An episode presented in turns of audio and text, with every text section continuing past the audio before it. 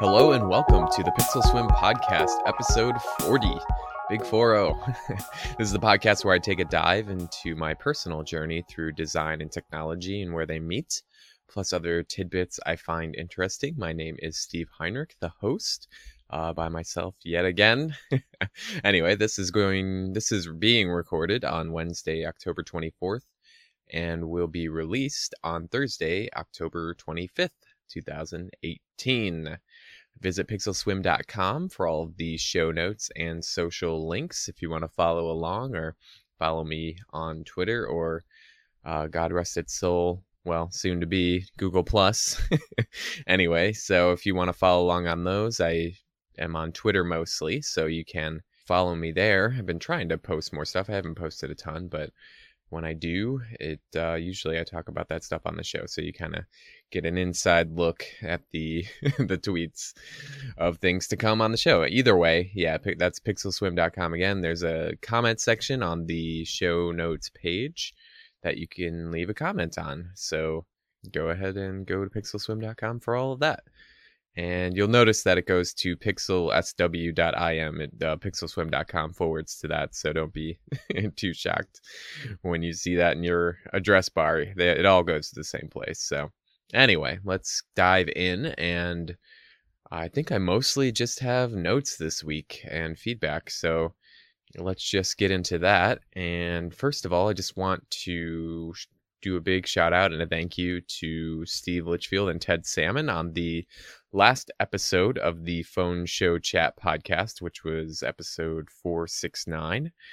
They at the end of the show, I was just listening to the to the whole podcast. It was just Ted and Steve. They didn't have a guest this week, and uh, out of nowhere, I just uh, Steve mentioned that uh, he gave a shout out to my podcast here, the Pixel Swim podcast. So I really appreciate that. It was definitely a surprise. Did not see that coming. He was mentioning the fact that I went over my device history. I finally finished up my device history and that he thought that was uh, an interesting idea to kind of go from you know device patient zero as it were is uh, device number one through for me it was it's 34 uh, this lg g6 that i have is number 34 so uh, yeah uh, i do have a page up now on pixel swim on the pixelswim.com on the website if you want to check out uh, my phone history page.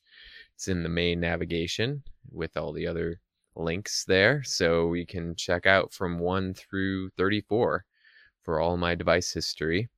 And also, I put at the bottom of that device history page the three podcast episodes where I talk about the entire list. So I went over uh, 10 of them and then another 10 and then i finished them up with like the last 14 of them a couple episodes ago so check those out. But yeah he had brought it up because uh, steve had brought it up because uh, he thought it was an interesting idea. So uh, appreciate the the shout out. And and yes to answer steve's question on there about and ted really they talked about solo podcasting and how it's probably very difficult and different than you know having a co-host or guests and or both. And and steve was right that there is a lot of pauses in the show that i have to edit out. Essentially i'll, I'll be talking and need to stop and think. And so there's there's a lot of editing. There's a lot of post a post production as it were to edit out all of the pauses and some of the ums and the ahs just to make myself sound a little bit smarter. But yeah, he was spot on with with how it works. It, it's it it is difficult. It takes a lot of time to edit after the fact. I have to basically go through the entire thing and make sure that it's a, a tight sounding podcast like it's all one continuous thought. I think sometimes maybe it's obvious when I switch topics that I've paused in between uh, topics and stuff like that, but yeah, that's just a little bit of how the sausage is made here at Pixel Swim headquarters. Anyway, this, uh, yeah, thanks again to Steve and Ted for that. That was uh, I appreciate it. I did see my uh, my numbers go up a little bit. You know, I got a, a couple extra listens this week, so I'm sure that's a direct result of that. So I appreciate it. I will put a link to that episode of PSC or Phone Show Chat in the show notes if you want to go check that out and skip all the way to the end. Don't worry about all that stuff with Steve and Ted. They just babble on. I'm just kidding. Listen to the whole thing, and at the end, they they do a shout out. So again, just thanks for that. And I kind of mentioned it a little bit. Moving on here, that I am still using my G6. Uh, I think I was mentioning in the last episode or the episode before that that I was potentially going to do a little bit of a detox, like a smartphone detox, and put my SIM in the Lumia 1020. I haven't gotten around to doing that yet. So it's still uh, in my list of things that I want to do, but uh, I just did not get around to switching over to the 1020.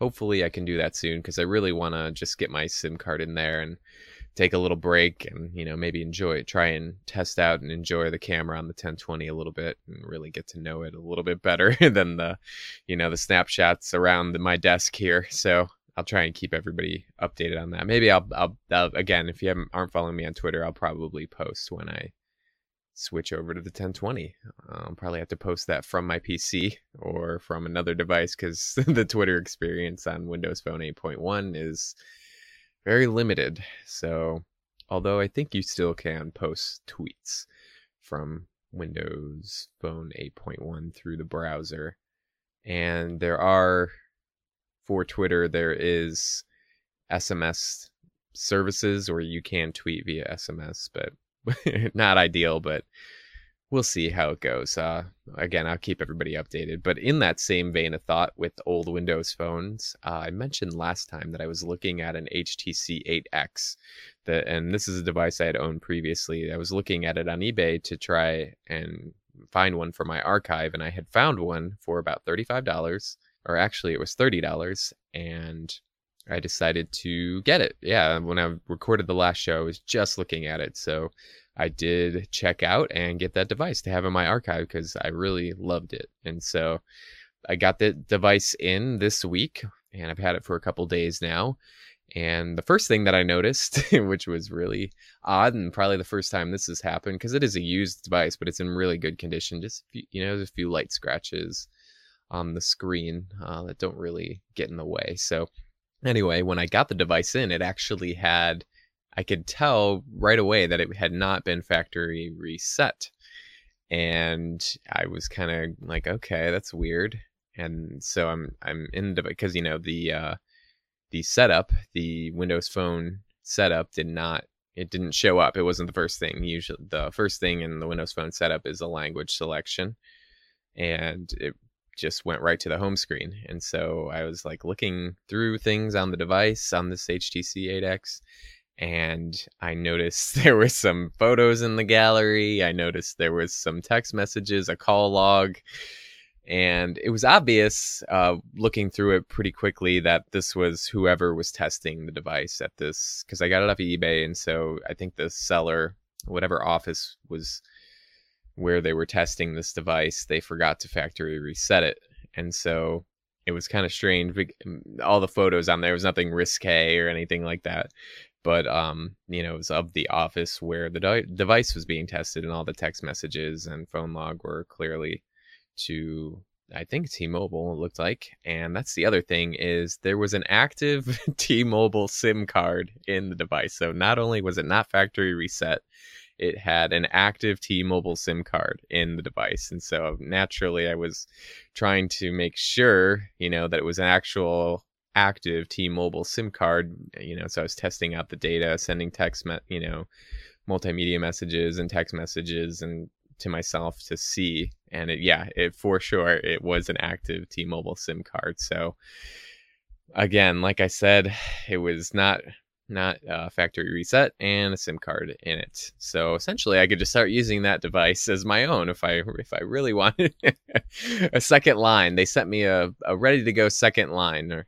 but yeah, I'm you know, of course, I'm not going to actually use it. So I contacted the seller that that there was an active SIM in it. Do you want me to send the SIM back? Uh, they haven't gotten back to me yet because I just sent that out, uh, that email out to them. But yeah, the first time that's ever happened where I got a device that wasn't factory reset and upon receiving it. So uh, they got lucky with the right person sending it to the right person because uh, anybody else could have uh, easily exploited that. So luckily, they got luckily I was the the buyer, so they better give me some good feedback. and I'm I'm confused about what kind of feedback to leave them. I guess it's not a negative thing, but anyway, I thought that was kind of weird. But either way, with this HTC 8X, because it originally came with Windows Phone 8.0 on it. Um, when I originally owned it, that's how it came. But through the Preview for Developers app or program on Windows Phone 8.0, you can sign up or activate your account on there and essentially start getting preview downloads. And with that brought 8.1. Uh, this is when I originally owned it. So I remember using the HTC 8X with Windows Phone 8.1 because as soon as I got it, you know, it's uh, Windows Phone 8.0 is not the not a great operating system in itself just because of its lack of features and and certain things like that. So I immediately through the preview for developers brought it up to Windows Phone 8.1 and got all of the the new features that came along with it. But with that said, this HTC 8X that I have now is on 8.0 and I completely kind of didn't look into it enough and the fact that the preview for developers program on Windows Phone 8.0 is no longer supported by Microsoft. And so I cannot get this HTC 8X to update to Windows Phone 8.1. So it's for now, it is stuck on 8.0, which is not a fun way to use the device. You know, it's not the for to to own this device for kind of nostalgic reasons it's not exactly that's not the experience I want. I don't want the 8.0 experience. I want 8.1 on there because that's how I used it when I had it originally.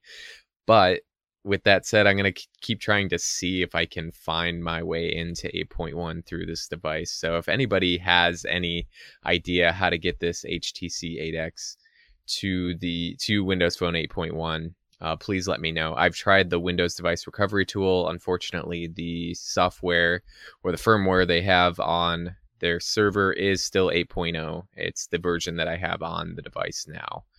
So that's unfortunate with this HTC 8X, but it's not, you know, it's not the end of the world. It is to have on hand and to, you know, as much for the form factor and the camera, which all still work as they should in Windows Phone 8.0, but I kind of would love to get 8.1 on there somehow. So I don't know if there's some sort of hacky way that I'm going to have to go about that at this point. I don't know if there's some sort of image to flash out there that somebody's got, but I cannot do any official updating to 8.1. But yeah, reach out if you have any idea how to do that. any of the the people from AAWP you've come over here, if you have any idea, please help, help. anyway, I'm not. It's not critical, but um, it would be really nice to have. But yeah, so far I've just been using it on 8.0 a little bit. Just you know had it off to the side, getting everything set up, seeing what I can do on 8.0, and whether or not it even makes any difference to me. So I'll keep reporting back on that HTC 8X. Again, it's in my archive now. I got to stop buying phones for my archive, but uh, probably won't get another one for a little while unless I think of one which I cannot. I think you know, honestly, I'm thinking of one right now. The Lumia 640 probably would be the the only other device, uh, Windows Phone device that I'd want to keep in my archive. And it's kind of funny, uh, outside of the HTC G1, the first Android phone that I have in my uh, in my archive, I guess you could say. I just kind of hung on to it because I knew it was the first Android phone. Other than that Android phone, I don't have any Android phones that I want to have on hand or keep in my archive.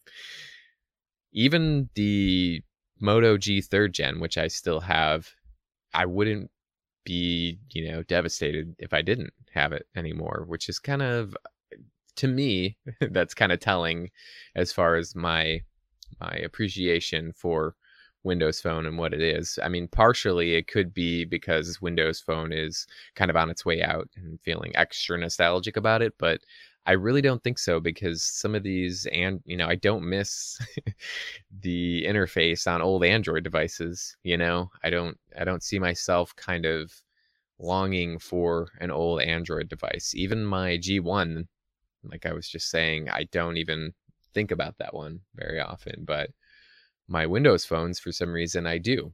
Uh, and, I, and I've said it in the past, I've always kind of felt at home on Windows Phone and wish it had continued. But either way, I would, you know, for now, my archive is includes that HTC 8X and uh, probably eventually the Lumia 640. So we shall see in the future. But uh, again, I'll keep everybody updated on that.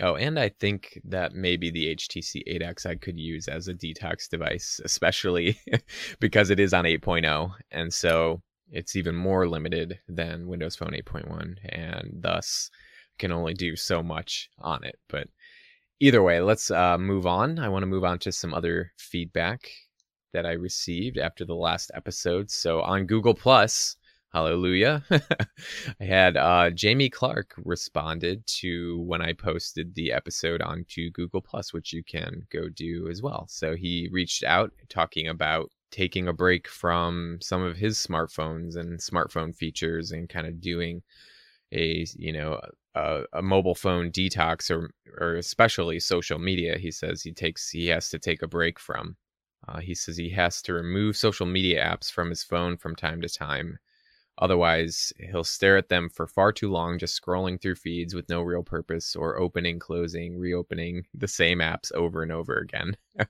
that's exact. Yeah, exactly. That's part of, that's the, one of the biggest part of, the biggest part of why I want to kind of take a detox is because of these bad habits, these kind of obsessive things that I do on my smartphone. And so he also says the problem is that whenever he removes the apps, like the social apps, he'll catch himself going through the browser to get to the mobile web pages. And he says it's a habit that's tough to break. And yeah, it it is. It's a very it is habitual. Uh, these things you do with your devices. So yeah, I can see just uninstalling the social apps off your device it's not enough because you can access most of them through a web browser. So you can't completely get away from them if you continue to use your phone. But I also mentioned that I have looked at getting a Nokia 3310 in the past, one of those one of the new ones, the 3G versions, to kind of get myself away and as far away as possible from a smartphone. Not as possible because as far away as possible is no phone at all.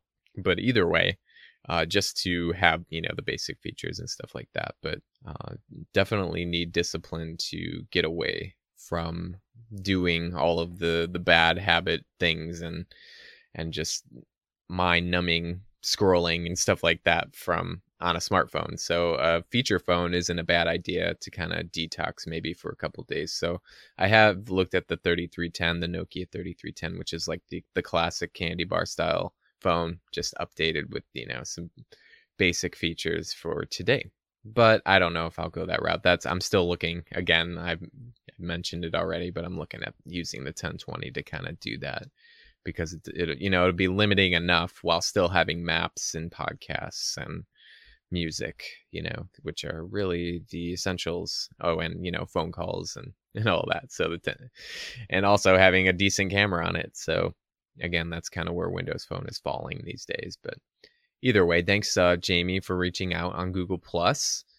And yeah, everybody take a detox. If you're if you're scrolling through Twitter while listening to this, you may need a detox. Anyway, also want to say thank you this week to Frank Neathart, who reaches out quite a bit and feeds back on a lot of the episodes, which I always appreciate. Thanks, Frank. And he reached out on the show notes page in the comments section, and he was uh, because I've been talking about getting my wife a smaller phone, and I talked about the Unihertz Atom, uh, which is like a tiny, like two and a half inch Android device with actually decent specs on it, but it might I've always I'm just been concerned it might be too small. And so Frank has been suggesting the iPhone SE and I've been looking more and more into that because I feel like that size, that form factor is going to be really good for my wife. And so Frank mentioned this week or this last week that maybe trying out an iPhone 5S it might be, you know, kind of a cheap way into to testing whether or not iOS and the form factor because it's essentially the same size as the SE And if we wanted to test it out, you know, at a cheaper price to start out with, that, you know, 5S might be a good option to to test things and see how we get on before we kind of invest a little bit more money into an iPhone SE. So I've actually have been talking to my wife about this and about making the jump over to an iPhone and Apple and iOS and all of that stuff. And she's uh, open to the idea. I've had to, you know, over the years, I've kind of because I've got I've we've I've had us on Android for many years, obviously since the first Android phone, and I have always kind of had a hesitance to go over to Apple and, you know, kind of pledged my allegiance to Android. And I wouldn't say that I got to like fanboy level with Android, but I've just always kind of saw Apple as the mainstream option and I've always kind of veered away from that. But in the past few, mm, even months really, and since I've started this podcast and since I've been watching a, a wider array of of opinions and and and reviews and stuff like that, I've kind of opened my mind much more to trying out iOS and using iOS and kind of this false war that's going on between iOS and Android and and people taking sides and I've kind of really relaxed myself in that that dichotomy if if you want to call it that. The the the the war between the the OSs that that doesn't actually really exist. It's just eh, you know a bunch of people getting upset over an, an operating system on their phone which I know there's reasons for each side and that's kind of the whole point is that there are good reasons to use each operating system so I've only really used Windows Phone and Android. And so I feel far more open minded these days to trying out iOS and seeing how I get on with it and how I like it. So I don't think that that's a bad thing, obviously. you know, I just, I, I am never, I, I don't ever want to be an Android fanboy, you know, or a Windows Phone fanboy. So maybe I'll try out iOS and try and become an iOS fanboy. I'm just kidding. anyway, yeah, so uh, he again, Frank suggested trying the 5S to kind of dip my toe in the water or our toes, my wife and I's toes in the water with iOS. So definitely we're getting closer, Frank, I think to actually doing that. We might even just jump into the iPhone SE and see how that goes because I think that form factor is going to be perfect for her and she won't lose any of her apps and won't have to change, you know, she can still use all of her Google stuff on there and have the form factor that she, you know, really wants as far as smartphones go. You know, I mean, obviously the the that Unihertz Atom is I think that's going to be too small for the operating system that's on it. But again i'll keep reporting back on that because that'll be that'll be a big day in my tech life when i finally have purchased an ios device. So i definitely will feedback on that. But thanks again frank for reaching out. And always kind of you know he's you've been suggest he's been suggesting that iphone se for a little while. And i've definitely been hearing you know hearing the the positives to getting that device. So hopefully I can report soon on whether or not we do that. But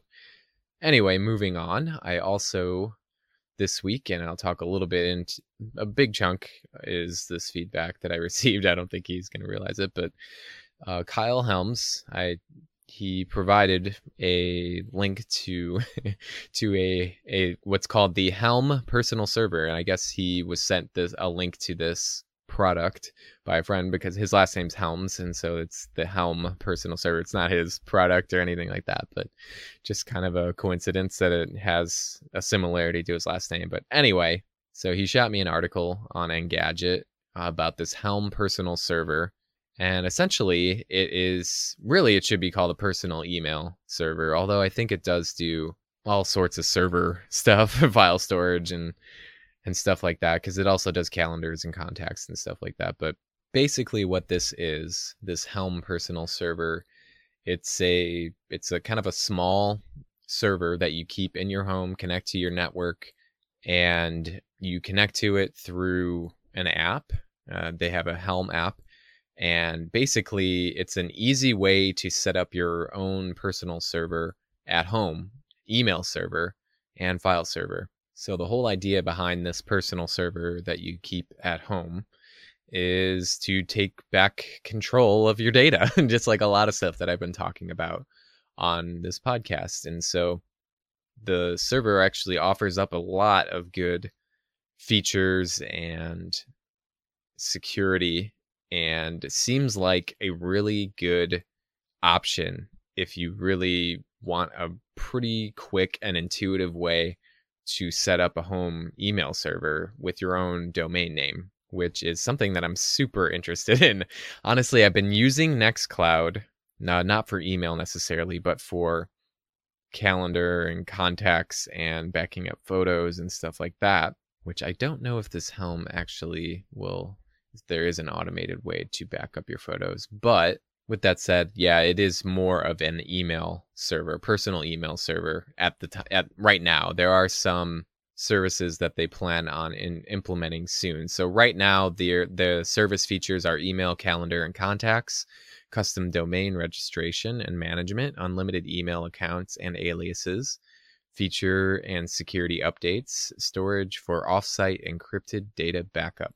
So basically, you purchase this device, you hook it up to your network, you get connected to it, which, and this is, I thought was kind of interesting. An extra level of security on this Helm server is that you have to connect to it via blue, your phone via Bluetooth at least once in order to set up your account on this server. So, base, they're calling it proximity based security so essentially, I'll just read a little bit of the rundown here. It says to protect your device, device, which is this Helm server, from being hacked, we've created a new security protocol or architecture, I should say, called proximity based security. This includes the creation of a proximity token, which narrows device control to only those people who have been in physical proximity to your Helm. In order to use your Helm account, you must first complete a one time device authorization using the Helm app. Bluetooth's limited connection range makes it ideal for ensuring that only a nearby device can pair with Helm and have the proximity token shared with it. Once shared, your device carries the proof, quote unquote, of having been in proximity to your Helm everywhere you go and no longer needs to be near it. The combination of your password and the Bluetooth enabled proximity token creates a strong two factor authentication that provides the ultimate control over access to your information. Whew, yeah, so yeah, kind of an interesting idea. I've never actually seen anything that requires that kind of process for setting up on on a new device. So the design of this thing is actually kind of cool too. It looks a little bit like think of like an uh, a thick textbook and you open it up in kind of a tent formation and set that tent up on the table. Uh, that's kind of what it looks like. It's very similarly sized as well, very kind of non-intrusive. An interesting design. I can't say it's the most beautiful design, obviously, but it's definitely not the, an ugly piece of technology. It's not like a an old cream box that you turn into your own web server, you know, that you uh, install the Ubuntu on or something like that. This uh, looks it looks pretty good, you know, as far as design goes, not too bad to keep around your house. So basically, how this device works is you purchase the hardware, and then also on top of the, owning the hardware, one time purchase, there is a $99 a year per year subscription fee. And I forgot to mention this is US only. Uh, and the server itself is not cheap. It is $499. So you pay one time for the server that is $499 and it comes I believe with 120 gigabytes of storage on it with the option to upgrade the storage. I guess there's another slot to put in another hard drive if you need more storage for your email. Yeah, so it's $4.99 for the hardware and then $99 a year for the subscription to Helm, their services, which basically takes care of it looks like it takes care of your domain name management and stuff. So here, it, there's actually an FAQ where it talks about why there is a subscription service as well on top of the, just purchasing this hardware. It says internet service providers normally don't provide their customers with networking capabilities that are required to run an email server. In most cases, upgrading to an expensive business class internet service is needed. The, the subscription service is that is part of the Helm service handles this for you without you having to upgrade your ISP. We handle all fees associated with domain registration and renewal when you create a new domain for your Helm.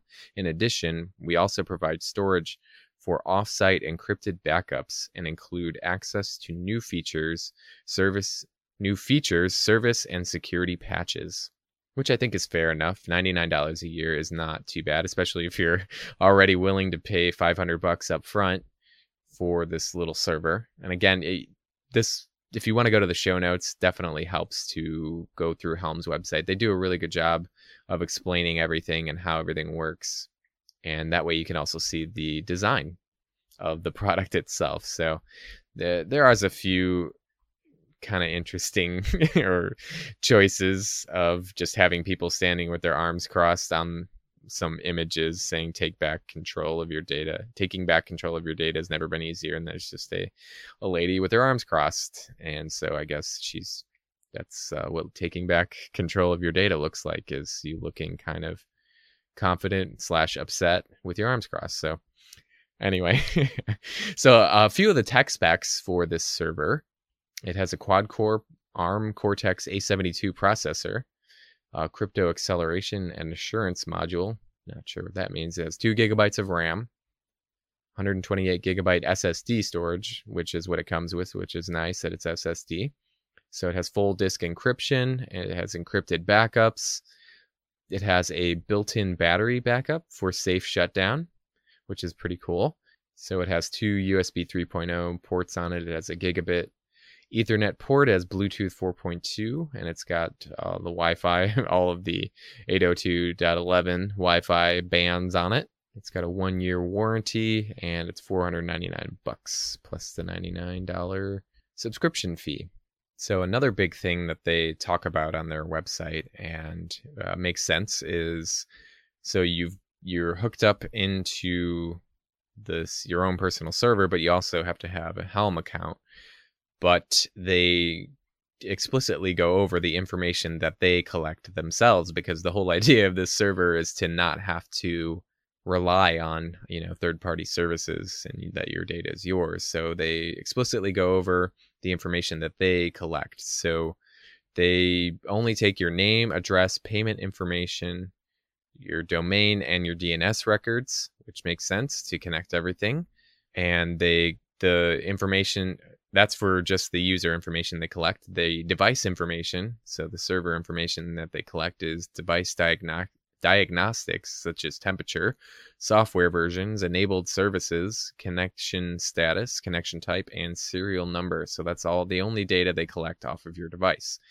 And they only collect, or they actually, they also collect support information. So anything related to customer support, including information customers provide. So that to me seems a little open ended, but I think they they're really their thing up front is you can they're they're trying to put out a, a persona of trust, you know, basically we we we collect as little as we can basically to make this service work uh, and nothing more but yeah i definitely thought this was if a great idea and i honestly I, I wish i could find more products that were like this because this seems like a good idea and honestly something I wish I could get and set up but obviously right now it's not it's not really feasible to do it but the I think the really the big thing about this Helm server is that it's all packaged together and a lot of it's taken care of and it's a lot easier than doing everything yourself and setting everything up yourself it's no small task. So, and they do provide support, which is nice. And for, like I said, for $99 a year, eh, that's fair. I think what they're offering overall is pretty fair. I think the hardware might be a little overpriced, but maybe not. Maybe, I mean, if you were buying a new computer, that would be something you know it, it's not an un, i don't think it's unreasonable let's just put it that way i don't think 499 for the server is unreasonable so definitely an interesting idea and definitely plays into the my whole getting my my email and my data and everything away from third party services and back into my control but again it still to me still feels a little bit like you're still kind of relying on a third party service because you do have a company here that you have to pay a subscription to use this. So you're relying on the fact that they're going to be successful and open and and all of that. Now I don't know how if it would be possible to use this device without Helm in the picture where you could manage it on your own. I don't doesn't seem like that would be something that you could do with this. So, but at least it's a good a step in the right direction, to say the least. So, check out the link in the show notes to that, or you can go to thehelm.com. It's T H E E T H E H E L M.com and check that out. Again, this looks like it's only in the US at the moment. We'll see how successful it is if it rolls out, you know, to other countries and stuff but it's you know it's not the worst option in the world to kind of get all of that stuff set up and running in you know in your hands you know the the ability to turn it off yourself like having a home server is i like that idea you know. But with that said actually this week too i had there was a couple of things that went down actually yesterday which was tuesday. A couple of things that went down and when I say went down, like services that I use that were down, uh, my stable hosting host host my the shared hosting that I use where I host the Pixel Swim website and other websites that I work on, it was actually down pretty much the whole day yesterday. So that was really kind of annoying because I actually do have my email that I run through there, the steve at pixelswim.com. So that runs through my hosting. So I was unable to use that email yesterday or receive emails from that email address yesterday. And it was just, yeah, it's, it's unfortunate. Uh, Stablehost has been good. Uh, they've had a couple issues, I will say, since I started working with them or using their service, but I think overall they've done, it's been pretty good. It was just uh, almost a, you know, maybe eight, eight or 10 hours down yesterday because they, but the, you know what? They were very transparent about what was going on. So they have a Twitter account for their support that was, you know, that I was following that was giving percentages of how close they were to back up. And they were accurate because when they were at 60%, it was wasn't much longer after that before my website came back up. So uh, yeah, if you if for some reason you were trying to go to pixelswim.com on October 23rd and it wasn't working or trying to refresh the podcast feed on that day, that's why. So the feed lives on that server, and all the MP3 files do too. Well, most of them. So that was down this week, and then also I'm on Mint Mobile, which is my cell phone provider for you know talk, text, and data, and they were my MMS, my multimedia messages or service was down. I could not send or receive multimedia messages, just those specifically. All my data, my talk, and regular SMS was working, and talk was working, or voice, I should say. Yeah, everything was working fine, just the MMS. But that luckily came back up this morning. So that was down for most of the day, too. So kind of interesting. And I was, it's funny because I was actually seeing a bunch of things on Twitter too about, I think I saw like Apple Cloud, Apple's Cloud went down or something. A lot of, a couple, a lot of things going down. So I don't know if they're all related, but just always kind of weird when a bunch of stuff goes down on the same day. And yeah, I was just dealing with that which is not fun. It's never fun when anything goes down. It's hard for me to, you know, because at first I always try and troubleshoot and figure out if it's a, you know, a bigger problem on a larger scale or if it's just me, you know, and and so luckily, fairly quickly, I was able to find out that it was on a larger scale, which honestly is always a relief because usually they're working on it because it's affecting multiple people's and it usually gets fixed. So when it's something that's just me, a lot of times, sometimes never find a solution or never, you know, never gets fixed. But luckily, it got everything's back up and running now, which I think is good. now. Very articulate. Anyway, uh, and and also kind of talking about you know Google and and getting away from third party services. It's funny because I talked about Google signing people into the browser automatically when they sign into their Gmail account. And that that whole mess that they got themselves into recently, where they were signing people into Chrome when they signed into their Gmail account. And so this actually happened to my wife when she was at work. She was uh, she's going to school and she has an internship. So when she was at her internship, she had to send something really quick for school and signed into her Gmail account through her browser on her work computer to send something to a classmate. And it signed her in to Chrome and started bringing in all of her settings, completely screwing up her Chrome install on her work computer, which not cool not cool at all. I, I think they updated it in a more recent version of chrome but i don't know if she had that updated version which is why i think that happened to her which which yeah again not i don't know more and more just trying to get away. You know honestly i feel like i'm just trying to get away from google right now eh, which is difficult. It's so difficult because their services are so good. But yeah, I just wanted to get that data point on my wife and with that issue that she was having. So, all right. So, no other real links to share this week. So, I think we're kind of running into wrap up mode right now. And yeah, like I always say, thanks for tuning in. We're the big 4 0 Pixel Swim podcast, episode 40, which is crazy to me. And so, this coming January, I think we'll be at a year already. So, we've been going for about nine months now, which is crazy to me. So we'll have to figure out how to. I'm always looking at ways to make the show better. And a lot of times it's just me rambling on here, but I do try and do my best to keep things interesting. So I, eh, eh, I, based on the fact that people are still tuning in, I think I've done at least a decent job of that. So for 40 episodes, you know i'm going to keep going anyway. Stop listening. Go ahead stop listening. I don't care. I'm just kidding. Please don't stop listening.